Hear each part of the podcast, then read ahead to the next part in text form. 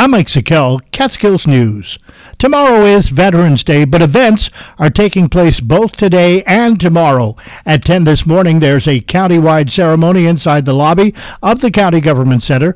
Organizer Bill Capito of the county's Jewish War Veterans says everyone should support all veterans. Remember, we honor our veterans by flying our flags, attending ceremonies, making a donation to charity benefiting veterans, send a gift card to a vet, volunteer at a VA hospital, and thank a vet for service. This afternoon at 2, a service at Morningside Park in Hurleyville includes the unveiling of a statue at their Veterans Memorial. Tomorrow, there are a number of community events, including at the Landfield Avenue Synagogue, where anyone can attend a special event featuring Sullivan County Sheriff Michael Schiff. Services will be veteran oriented, according to spokesperson Lori James. So we're doing Shabbat with the sheriff in honor of all of our veterans, and he will be our keynote speaker for the veterans. A list of all ceremonies throughout Sullivan County can be found on the Catskills News Talk Facebook page.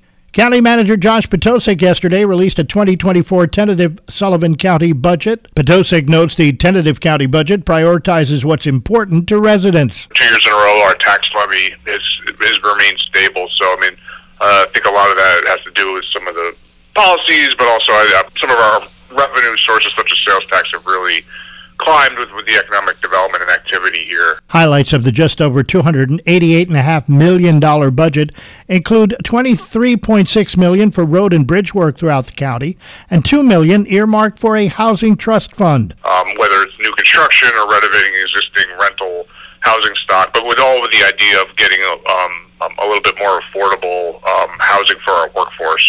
Two other popular programs earmarked are $700,000 for the Sullivan Promise Scholarship Program and $450,000 to expand Move Sullivan's popular bus route. And the Rockefeller Center Christmas tree is on its way to its final destination by way of the village of Monticello.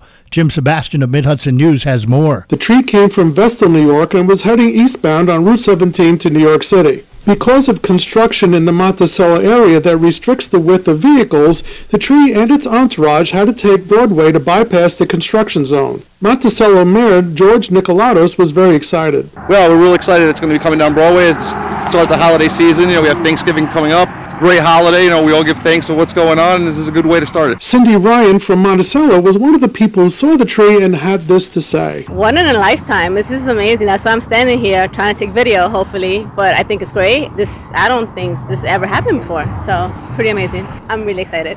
There's more to the story. Get the video at MidHudsonNews.com. That's what's happening. I'm Mike Sikel, Catskills News.